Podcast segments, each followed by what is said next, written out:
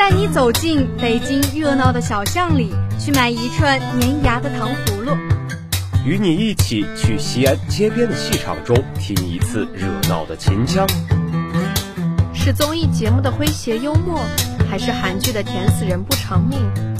是纪录片的气势磅礴，还是悬疑推理剧的扣人心弦？一起分享偶像 idol 的日常八卦，一起见证明日之星的破茧成长。这里是深水一号游轮，快加入我们的豪华之旅吧！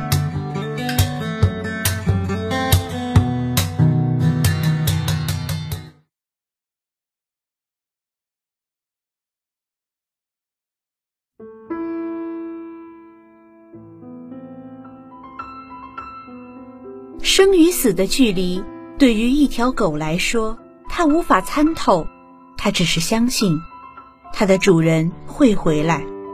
它的生命如一柱流水，一点一点在车站的青石台上年复一年的流逝。作为一只狗，它有它的原则，不论生老病死，它始终不离不弃。它静静地站在那里，十年的等待。最终透彻成为一种风景，死生契阔，与子成说。大家好，欢迎乘坐今天的三文鱼号游轮，我是船员谢志，我是船员抹茶蛋蛋。今天我们要为大家介绍的是一部由真实故事改编的电影《忠犬八公的故事》，主演理查基尔曾表示。这是一部我希望我的孩子们也能看的电影。这是一部跨越语言障碍、全世界观众都能看懂的影片。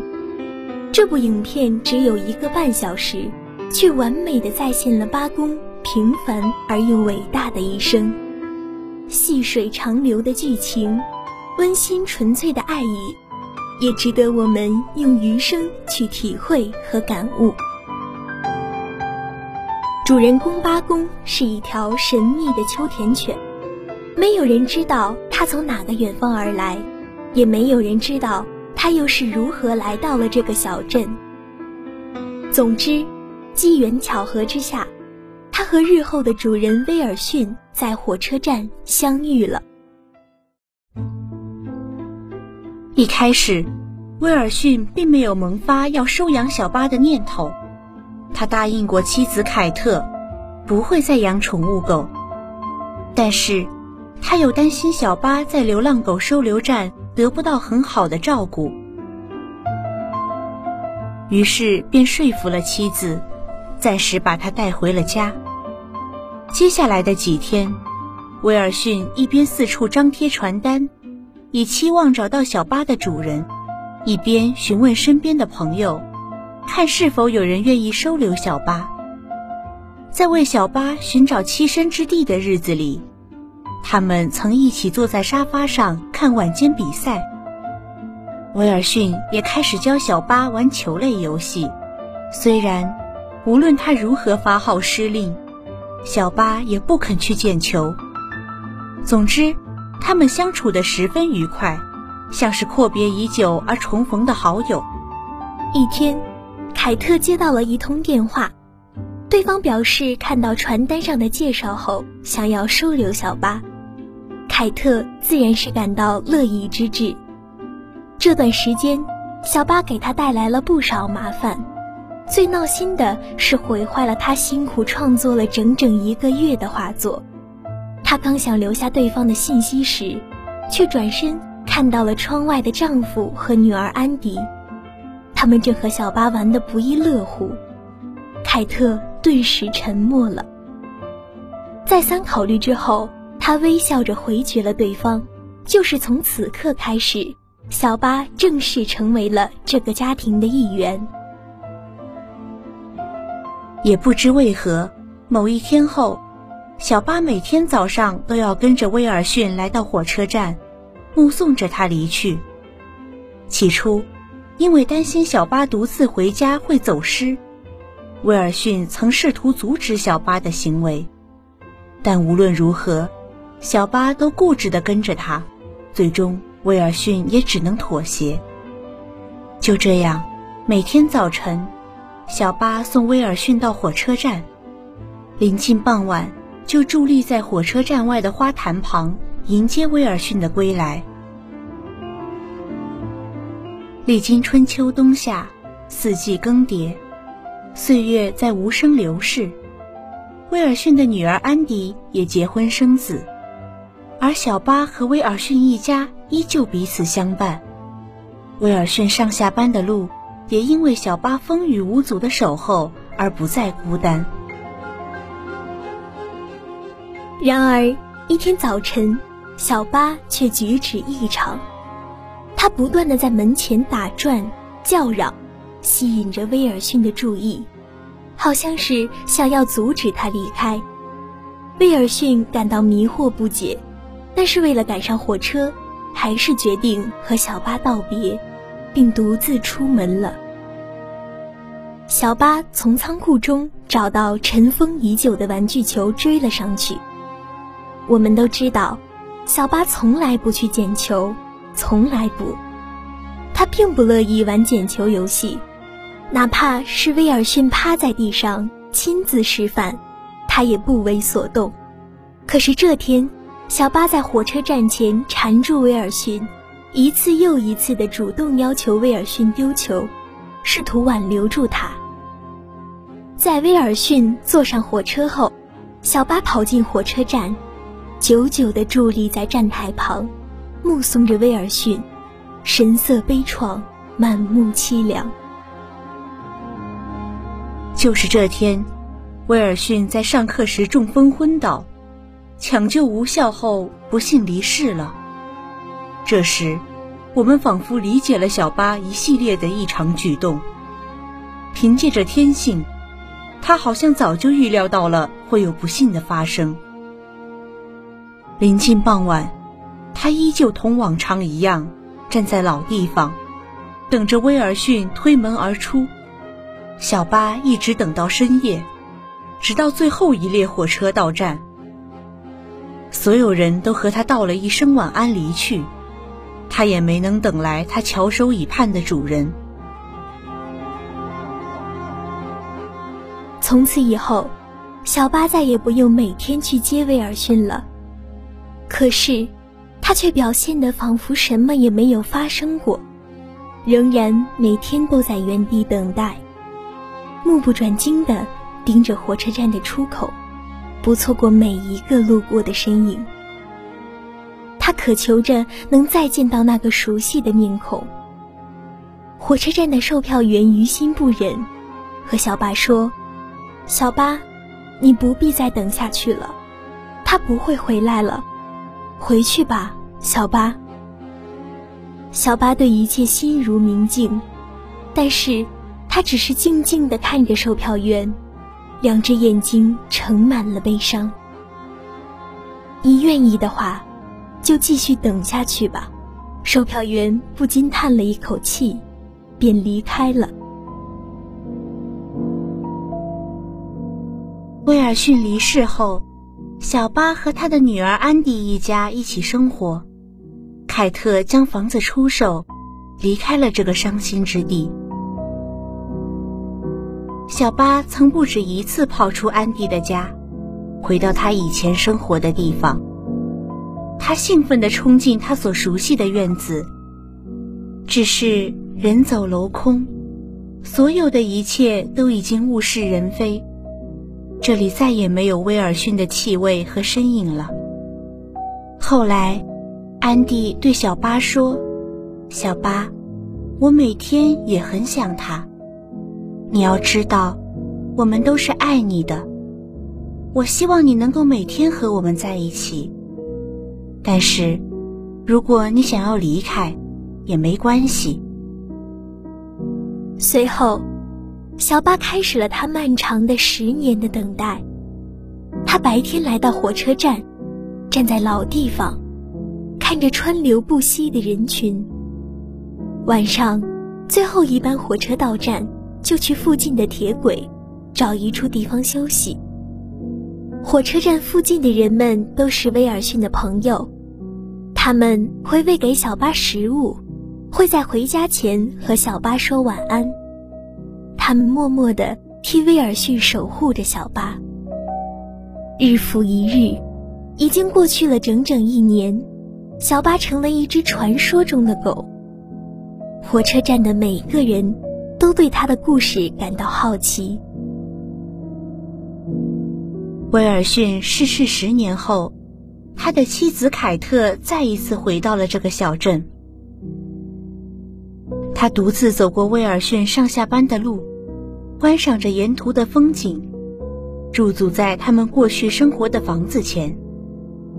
想到威尔逊，凯特依旧难掩悲伤。却又已经有些释然。当凯特来到火车站，看到等待在原地的小巴时，他满脸的诧异。此时的小巴已经老了，再也不复当初的活力和生机。他毛发脏乱，双目略显呆滞，哪还有以前的神采奕奕？然而，唯一不变的。是他始终如一地盯着火车站门，依旧以满腔热忱等候着他的主人。这位曾经抗拒小巴的威尔逊的妻子，此刻也难掩感动。他哽咽着说道：“天啊，你竟然还在等待！好孩子，你等了多少年啊？不介意的话，我可以和你一起等下一班车吗？”说完，抱着小巴，泣不成声。又是一个寂静的夜晚，雪花飘落，散落人间。小巴蹒跚地走在铁轨上，一步一步，逆着冷风，迎着灯光，来到了他和威尔逊最初相见的地方。人生若只如初见，小巴一直怀念着那时的威尔逊。是威尔逊给了他一个温暖的家，一个名字。与威尔逊的相见，仿佛是他这一生真正的开始。这时的小巴再也走不动了，他无力地趴在花坛边，慢慢闭上眼。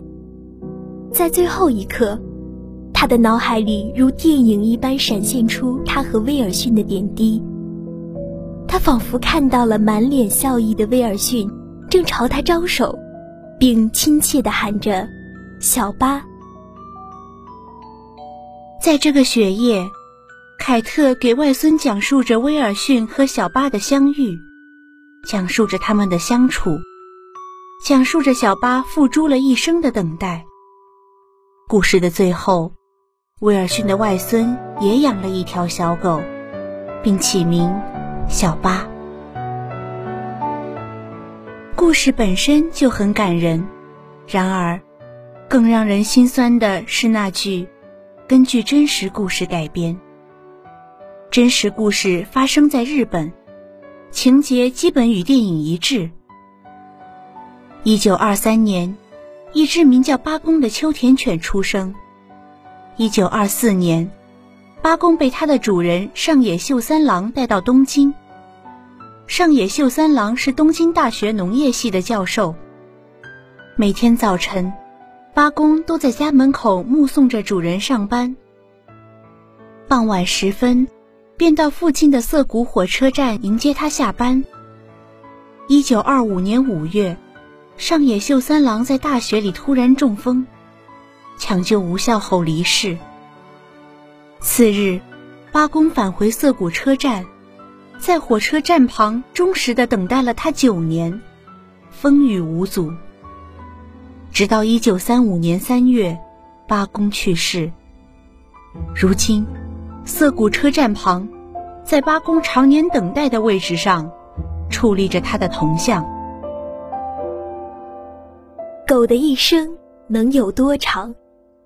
十年，说是他的全部也不为过。近十年的默默等待，就只为了那一份爱，那一份忠诚。就算是人，又有几个能做到？也许我们人类总是为世俗之事而牵绊。威尔逊的妻子、女儿、朋友，他们都深深的爱着威尔逊。可是，生活还要继续。他们可以在心底缅怀，却不能日日沉浸于伤痛。他们要学会的是释怀。与动物相比，我们人类的太多无奈、太多束缚，也让我们爱得不够纯粹。对于小巴而言，威尔逊便是他的全部。他所有的爱都只给了威尔逊一个人，连他自己都不能享有分毫。但同时，小巴是理性而又犀利的。威尔逊对其他人倾注的爱情、亲情和友情，他从不嫉妒。小巴对威尔逊付出了自己所有的爱，却不会要求威尔逊同等的回报他。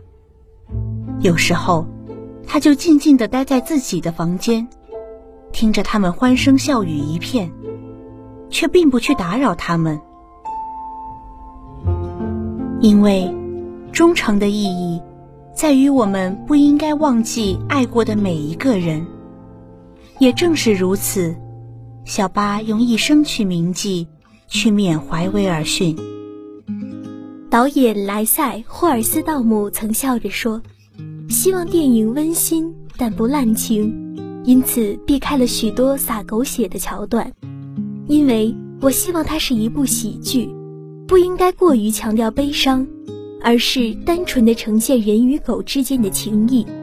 纵然如此，简单却不平凡的故事。”舒缓而略带悲伤的配乐，忠诚而纯粹的小狗，各种情感的互通与杂糅，还是让每一位观众都不禁泪流。纵观影片，我们不难发现，每当电影镜头转而以小巴的视角拍摄时，画面总是由彩色变为黑白。但是，只有一次例外。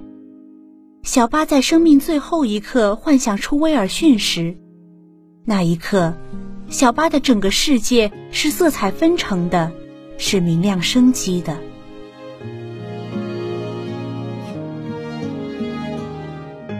感动于新叶变落叶，感慨于秋冬换春夏。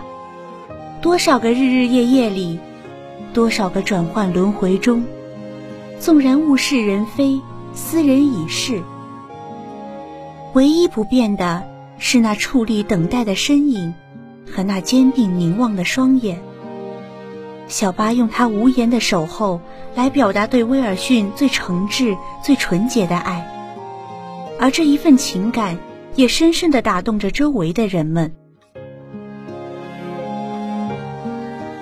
今天的三文鱼号游轮即将抵达码头，感谢大家的收听。感谢导播渊，感谢编辑白日梦，我是播音抹茶蛋蛋，我是播音谢志，我们下期再会。